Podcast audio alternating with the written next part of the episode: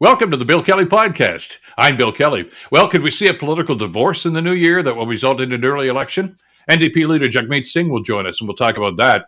House of Commons has passed the Liberal bill that mandates tech giants compensate journalism outlets for reporting their content. Is this good news or bad news for consumers? And we cover the week in provincial and federal politics with John Best from the Bay Observer. It's all coming up on the Bill Kelly Podcast, and it starts now. Today on The Bill Kelly Show on 900 CHML. We've been talking all week about uh, the uh, the end of the session up in uh, Parliament Hill, and uh, all three leaders, of course, had uh, uh, media conferences to basically outline what they thought of what happened so in this year, and and looking forward to 2023. And there's some interesting comments made by Mr. Poilievre, Mr. Trudeau, the Prime Minister, and of course Jagmeet Singh, the leader of the NDP, about what's going to happen go forward here. And uh, the NDP leader actually had a couple of interesting uh, suggestions uh, how the government might handle, for instance, the healthcare crisis that's going on right now, uh, and suggesting that maybe a meeting with the premiers and the prime minister would not be such a bad idea after all. And because the prime minister has already said that he's willing to increase funding for provincial health care, but only in exchange for improvements to the system. Trudeau says the healthcare issue is much bigger than than any partnership that the Liberals and the NDP might have. Here's the PM if healthcare continues to be such a crisis point for so many Canadians, um, an arrangement with the NDP is the least of our worries. So that's an interesting comment because uh, Mr. Singh had also mentioned uh, that uh, he may be willing to withdraw his support for this uh, confidence and supply agreement that the uh, the Liberals and the NDP forged uh, if there isn't enough action done on the healthcare crisis. is that an idle threat? is it something that's going to spur the, the government to move and do something? We're going to talk to the NDP leader about it. He's going to join us in just a second or two here. And uh, uh, because this is a very pivotal year, clearly, about what's going to be happening, uh, minority governments don't usually last an awfully long time, which is why uh, this uh, confidence and supply agreement between the Liberals and the NDP seemed to be so important to try to move the agenda forward and, and some issues here without having to go to the next uh, federal election. The, the concern, of course, is uh, is what's going to happen in 2023. Will this deal stay through? Uh, the deal, as it was explained to us, uh, was this uh, this partnership, this uh, confidence and supply agreement was going to be in place for at least a couple more years till 2025. Uh, but let's get some clarity on that. And to that end, we are pleased to welcome the leader of the federal NDP, Jagmeet Singh. Mr. Singh, a pleasure to have you back on the program. Thanks so much for the time today. Thank you so much. Happy to be back. Let's uh, talk a little bit about uh, some of your comments and, and some of the comments from the prime minister uh, over the last couple of days. Uh, I think everybody's in agreement right now. We have a crisis in healthcare here. Uh, the, the, number of kids that are going into ERs and, and, emergency wards and the beds that are not available these days. Uh, I, I, guess the questions everybody asking is there's a lot of talk here between the premiers and the prime minister, not a whole lot of action. What do you see and what do you think this government has to do to try to address this crisis? Well, first and foremost, treat it like a serious crisis. What I've seen so far has been playing games, saying that we're not going to do this unless you do that, and and really nothing getting done. And Canadians are fed up with it. They want to see some action, and we need to see some immediate steps. Some of the immediate steps are things that the Prime Minister himself has promised to do. He promised money to hire more nurses and doctors. So deliver that promise. He made that during the election. He promised to ensure that personal support workers or long-term care workers get paid an appropriate salary of at least $25 an hour. That would free up a lot of the beds that are in where seniors are stuck in hospitals because they can't get to a long-term care home because there's no one working in those long-term care homes. So that would certainly free up beds if we had proper pay for these workers. That's a great promise. Um, let's fulfill that. There's things that the prime minister himself has promised to do that he's not doing, and uh, it is not good enough to use the impasse with the premiers as an excuse not to act. I believe leadership is finding solutions, not finding excuses. And that's what the prime minister needs to do start finding some solutions. Well, it's frustrating, and, and I agree. I mean, we've obviously talked about this an awful lot on the program over the last couple of weeks and months, I suppose now. And and the consensus I'm getting, of course, is the same as I'm, I'm sure you're hearing. It's just fix the damn thing, would you please? Stop pointing fingers and stop with the it. bombast. Uh, uh you know, exactly I don't care it. if you're a liberal, a conservative, an, an NDP. Just fix the damn problem. Yeah, I mean, there's there's clearly problems going on when we look at the provincial level, there's no doubt. And, and I see there's uh, recalcitrance or there's premiers that are, are cutting healthcare at a time when we need to be investing. That's obviously a problem. But that's not good enough for me for the, the federal government to just throw their arms up and say, well, we can't do anything. I don't buy it. I know there's things we can do There's ways we can get to the table, and at a minimum, just sit down and meet with the premiers at least to try to talk about some solutions.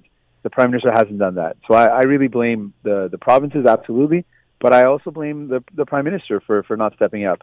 And and there's you know there are some good premiers that are willing to engage, that are showing some good good faith, and there are some that are not. But either way, the federal government, Justin Trudeau, has to show some leadership in this difficult time and do something to help deal with the crisis, particularly, as you mentioned and I mentioned, how it's impacting children right now. In 2020, it was seniors with the pandemic who bore the brunt of it. Right now, this current healthcare crisis has been going on for some time, but right now it's particularly impacting kids who are suffering, and that to me has to be a call to action that we do something. But but how do you build accountability into that? And and, and I'm not justifying the prime minister's position because I, I, I I concur with what you're saying. I you know the frustration with the stalemate here is not an excuse to do nothing. But uh, you know uh, that that some provincial governments are receiving money. Uh, they're all receiving money, but they're not spending it on healthcare. Uh, it's going in other directions. Uh, it's pretty obvious looking at the books here in Ontario. Uh, the Ford government's not spending the money that was given them for healthcare on healthcare. You saw that when you were at provincial parliament here in, in Ontario. Uh, The government of that day was was basically holding back money that should have been spent on healthcare. Uh, there's got to be some accountability. I mean, that is our money. That's taxpayers' money. And you know, how can we trust provincial governments to do what they say they're going to do?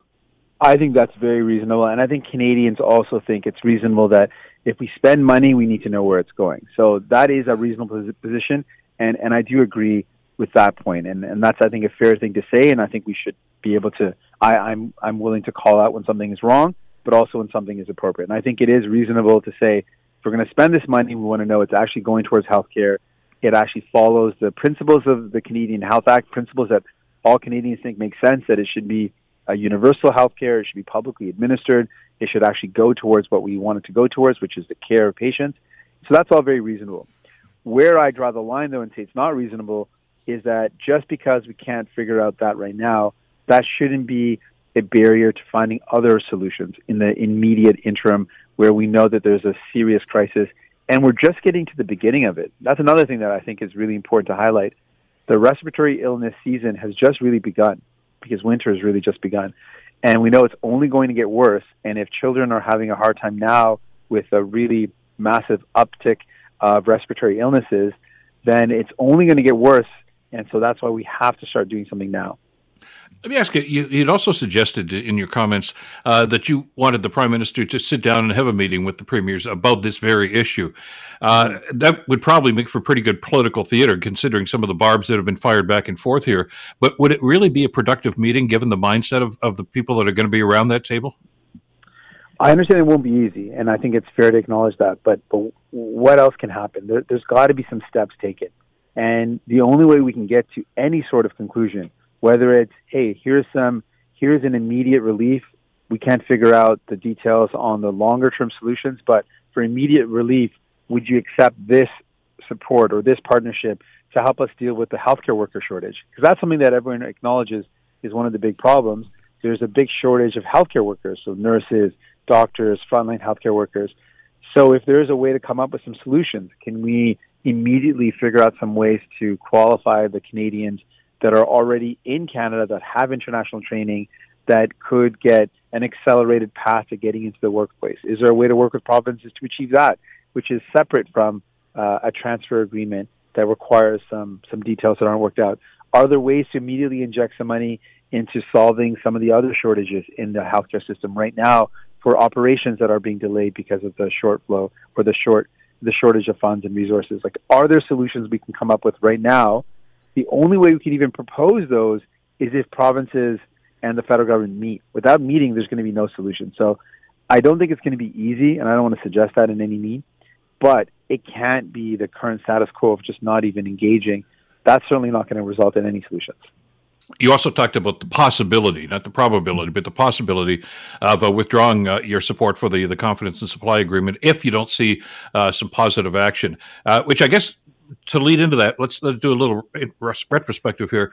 Uh, since the agreement's in place, I mean, a number of the things that, that you wanted the government to move on uh, haven't happened to the degree that you want. I mean, yes, the dental plan is there, but it's it's it's kind of a half full as opposed to what you were looking for here, and you've shown some patience in that uh, based on what the government says. Yeah, okay, we'll do parts two and three to this.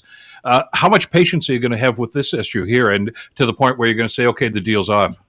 Well, first of all, that's a very fair summary. That, that that's exactly what's happened. We've we've had certain things laid out that needed to happen by this year, and they have happened. We've exhibited some patience in the sense that with the dental care program, it's an intermediate step. It's not the full program that we wanted, but it is something that got out the door by the end of the year, with the commitment that the full program will be will will hit the deadline, which is next year. So the steps have been taken. We force this government to do things that actually make people's lives better, putting more money in people's pockets, the GST rebate, rental support, and the dental care. So we're proud to be able to get people some some support and some help right now in the time they need it.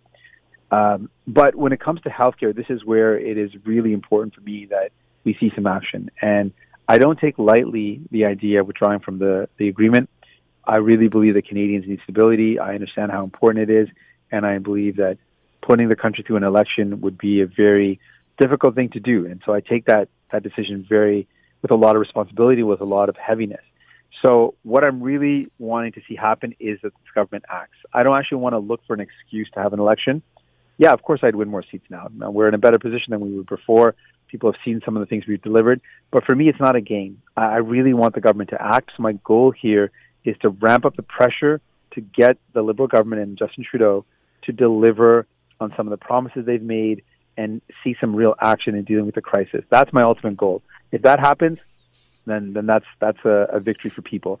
I'm not trying to find a way to trigger an election. So that's something I think people should know. My goal here is to force this government to do something. But are, you setting up benchmarks? Uh, in other words, expectations by such and such, and we want to see this done, et cetera, et cetera? What I'm doing is saying that this is urgent, and and if the prime minister doesn't know, I'm putting him on notice that that healthcare workers are really hurting, that kids are suffering, that our hospitals are being overburdened. We've got the Red Cross called into Ottawa, and Red Cross is only called in in a disaster in the Ottawa Children's Hospital, I should add. That's where the Red Cross mm-hmm. has been called.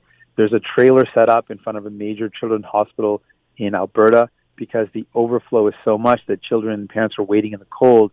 So they set up a trailer to keep people just in the warm. It's not actually providing any services. It's just keeping people warm.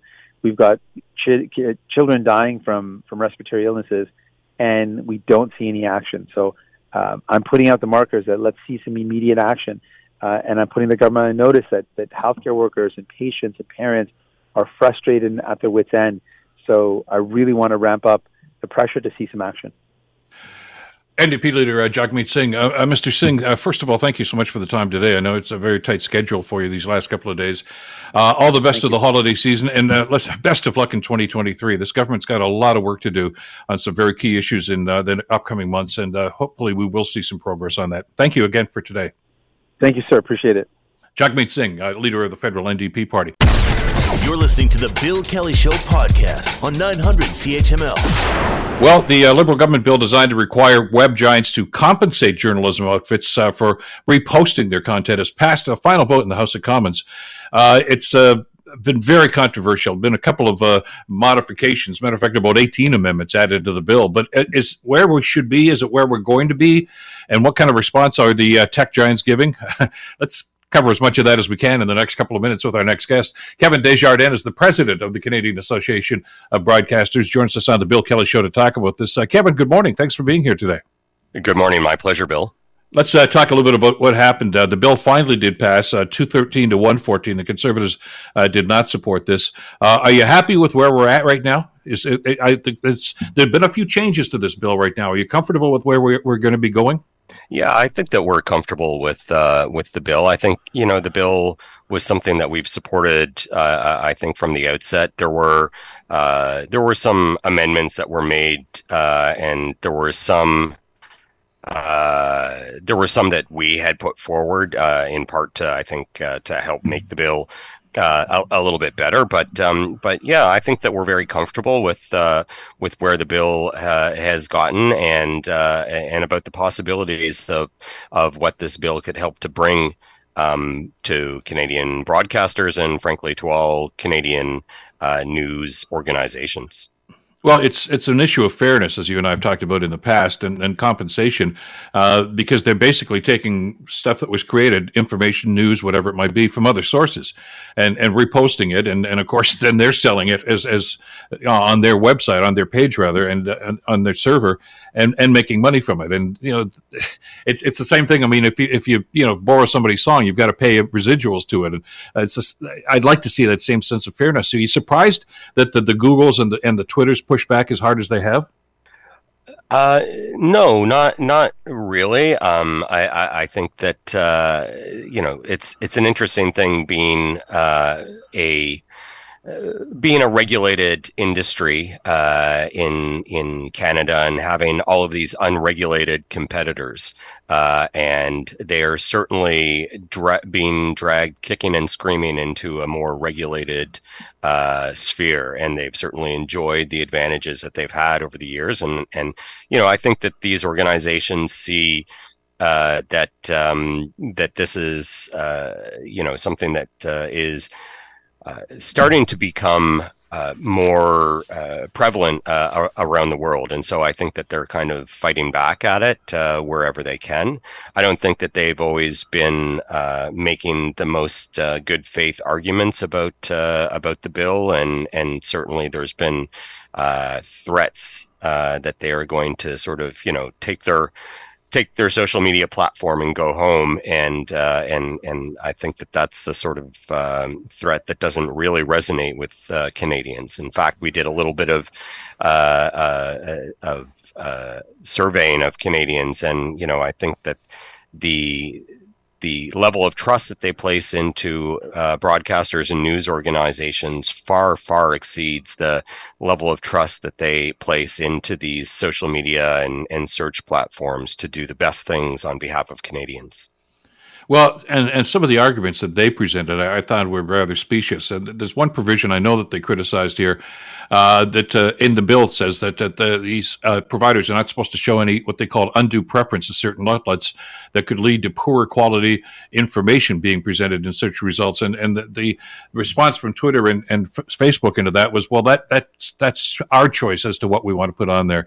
Uh, but, but the bias is, is pretty evident. And just connect the dots here. I, I know you know the story, but just to inform our listeners, uh, we found out yesterday that uh, that Elon Musk, who now owns Twitter, uh, has just blocked a, a, big long list of, of journalists on Twitter who were critical of Elon Musk and, and the way he's been doing business over the last little while. So he's basically shut them up, uh, at least on that platform anyway, which I, I think that action alone, Kevin, pretty much, I, I think justifies why this bill is so necessary. I mean, that's uh, you know, it, it, certainly underlines the the fact that uh, the platforms, um, you know, as I've I've said before, you know, uh, Canadian media organizations, you know, uh, we operate by the old rules, but these uh, social media and search platforms operate by their own rules. And I think certainly seeing what's happened uh, with Twitter over the last few weeks and definitely last night is is profoundly concerning for uh, you know for those for whom.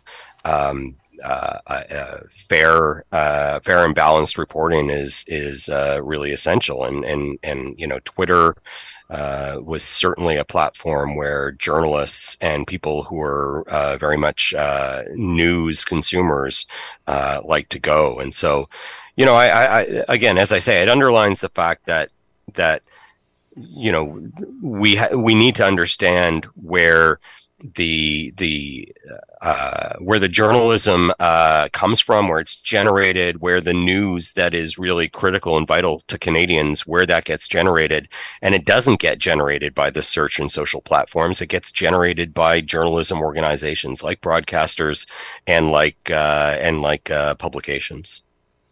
Well, you know, look at a presidential news conference. I mean, there, there's no reporter there from Facebook, uh, but there are lots of reporters from from other journalistic uh, enterprises, uh, and and they basically they they create the story, they create the product, and then uh, the social platforms simply you know, well, I'm going to say poach it.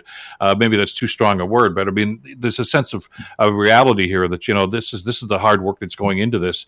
Uh, and they complain. I mean, everybody, com- nobody wants to pay taxes. Nobody wants to pay fees for any of that stuff. I, I get that sort of a pushback, but uh, and they always kick their butts up, and we've seen this happen in other enterprises when the government's tried to to move in and create some sense of fairness. And uh, at the end of the day, when the dust settles, they they simply do it. They pay it. And I know they're making a big new squawk about this, but as we mentioned on the news story yesterday, when this bill finally passed, this is not unique to Canada. This is happening in other jurisdictions too. So they're they're feeling pressure from the UK, from the United States, and just about everywhere. Uh, you know that this has to stop, and there has to be a, a better way to do things. Yeah, and you know, I mean, I think the thing that that for us that we recognize is is the fact that you know they uh, they are able to uh, use the people's uh, browsing histories and search uh, histories and you know to to use that along with all the other data that they collect about their users and to help to create profiles that then they can turn around and resell uh, to advertisers and and uh, whatnot. And and I think that for us you know that's the the real key thing here is that you know we're we're seeing now. I mean, the the the the crux of why you need a, a bill like this is that more than 50% of the advertising market now in Canada is digital advertising.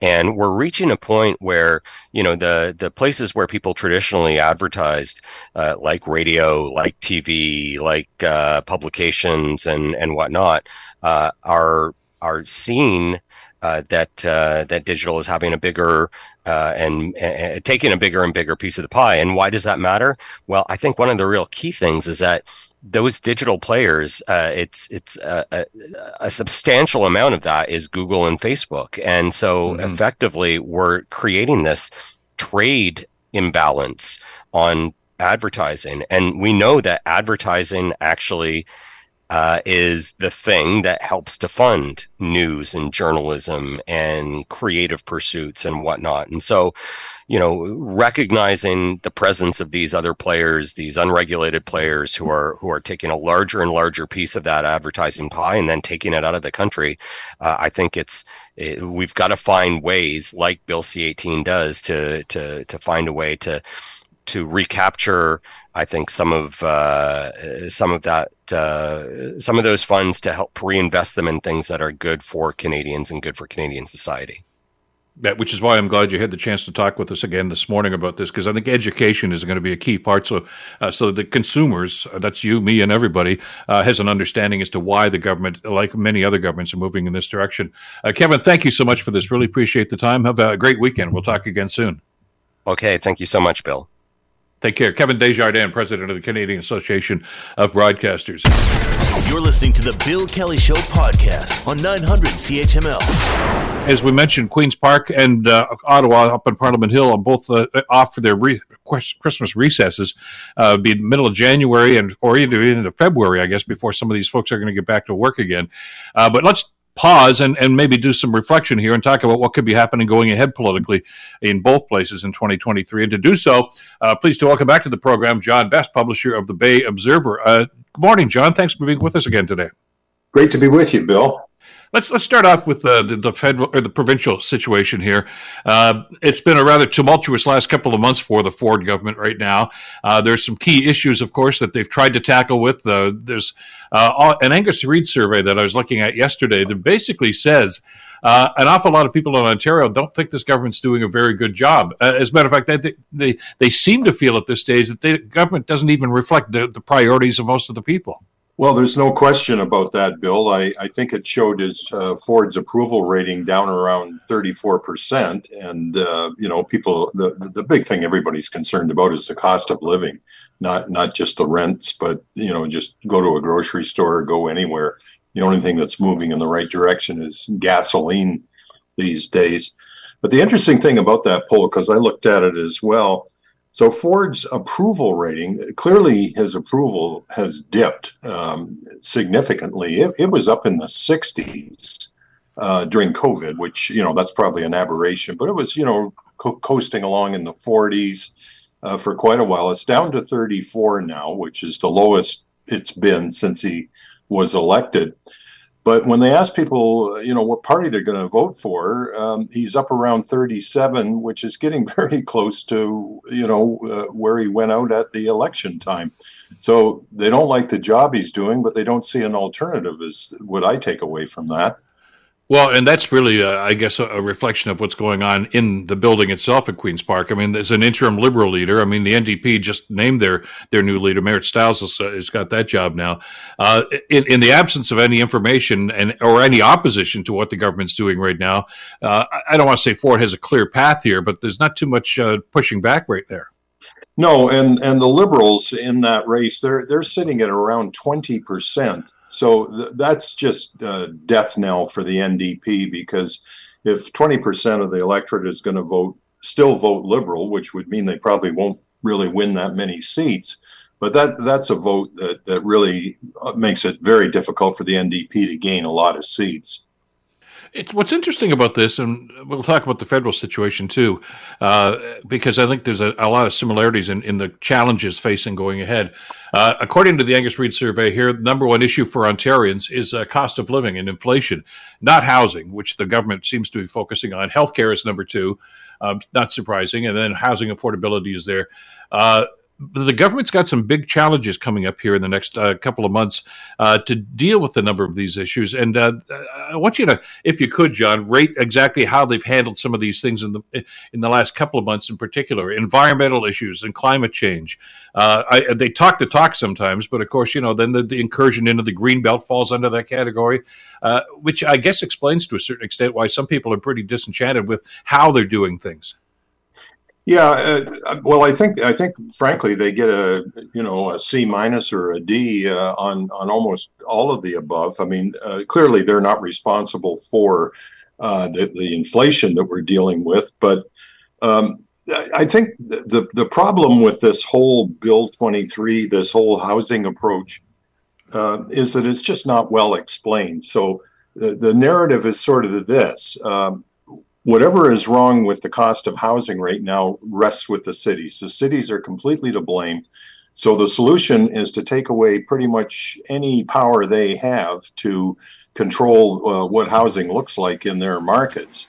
Um, and and if we could just free up uh, a, bunch more land, uh, that would that would solve the problem. And and I just don't think people are believing that. Uh, it, it's it's not clearly laid out how that's going to work and and so you sort of go from and and then they they throw in the strong mayor system and there isn't to my mind and I I wrote something about this there isn't a shred of evidence that that the strong mayor system is needed uh, to solve this housing problem.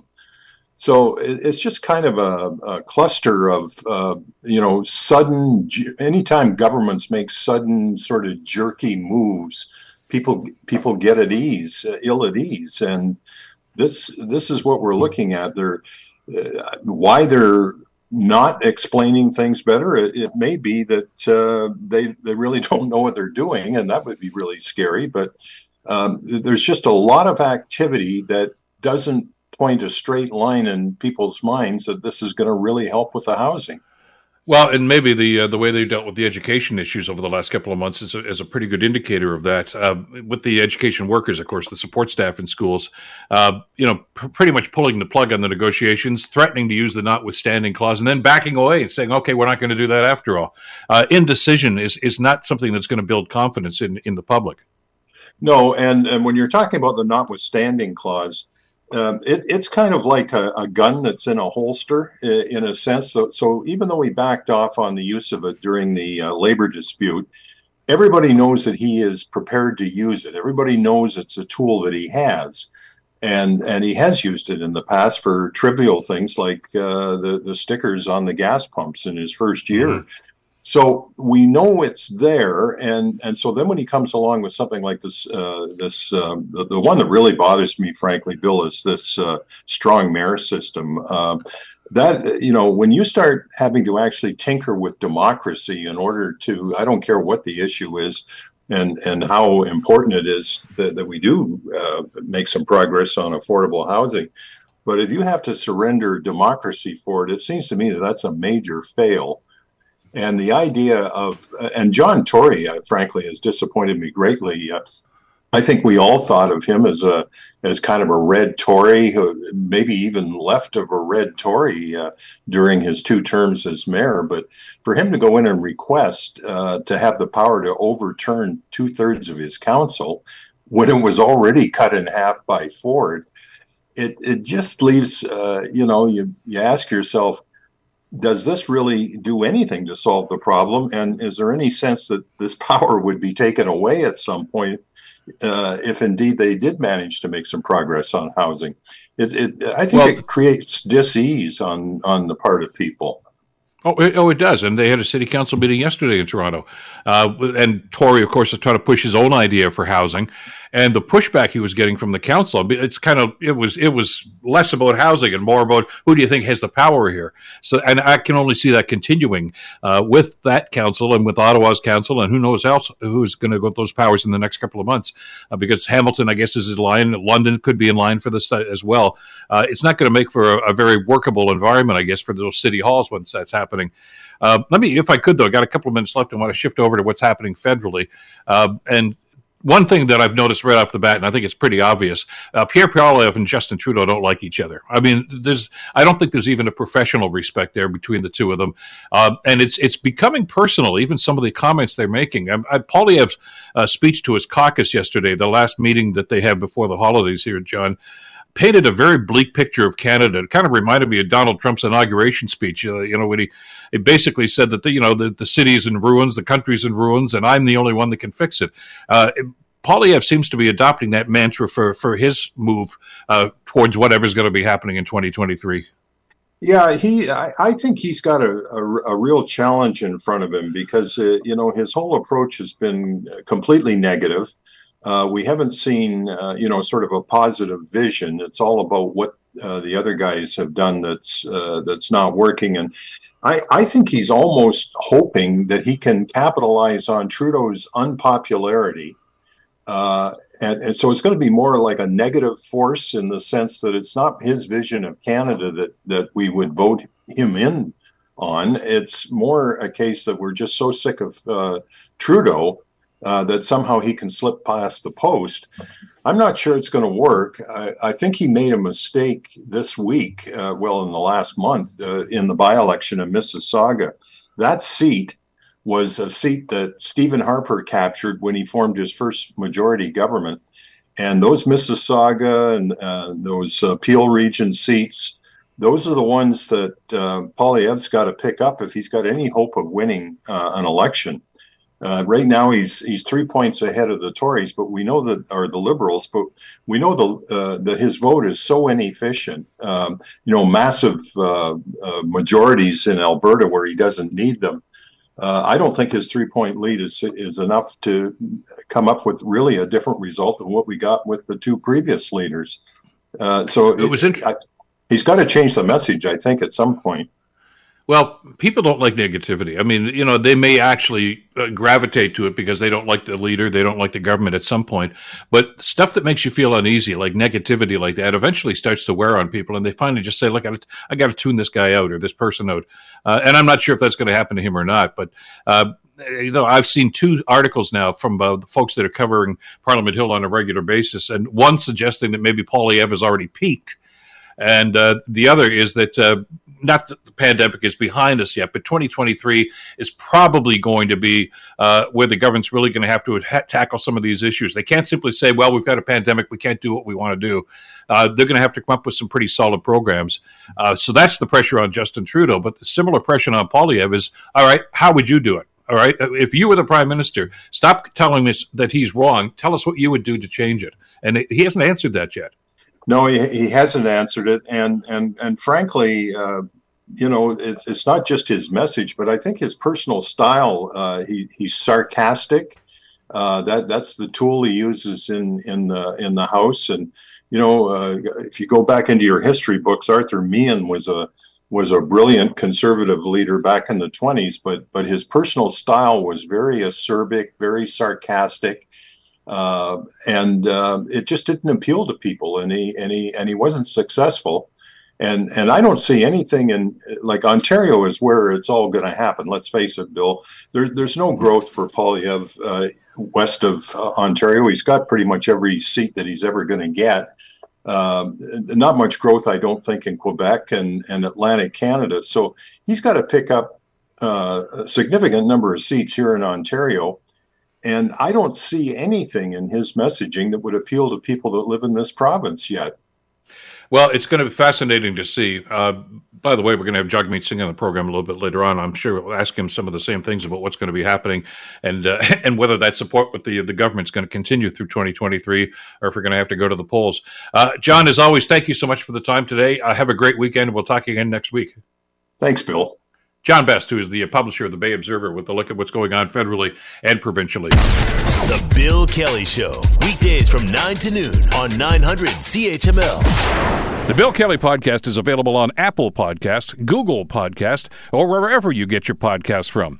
You can also listen to The Bill Kelly Show weekdays from 9 till noon on 900 CHML. I'm Bill Kelly. Thanks again for listening. And don't forget to subscribe to the podcast. It's free, so you never miss an episode. And make sure that you rate and review.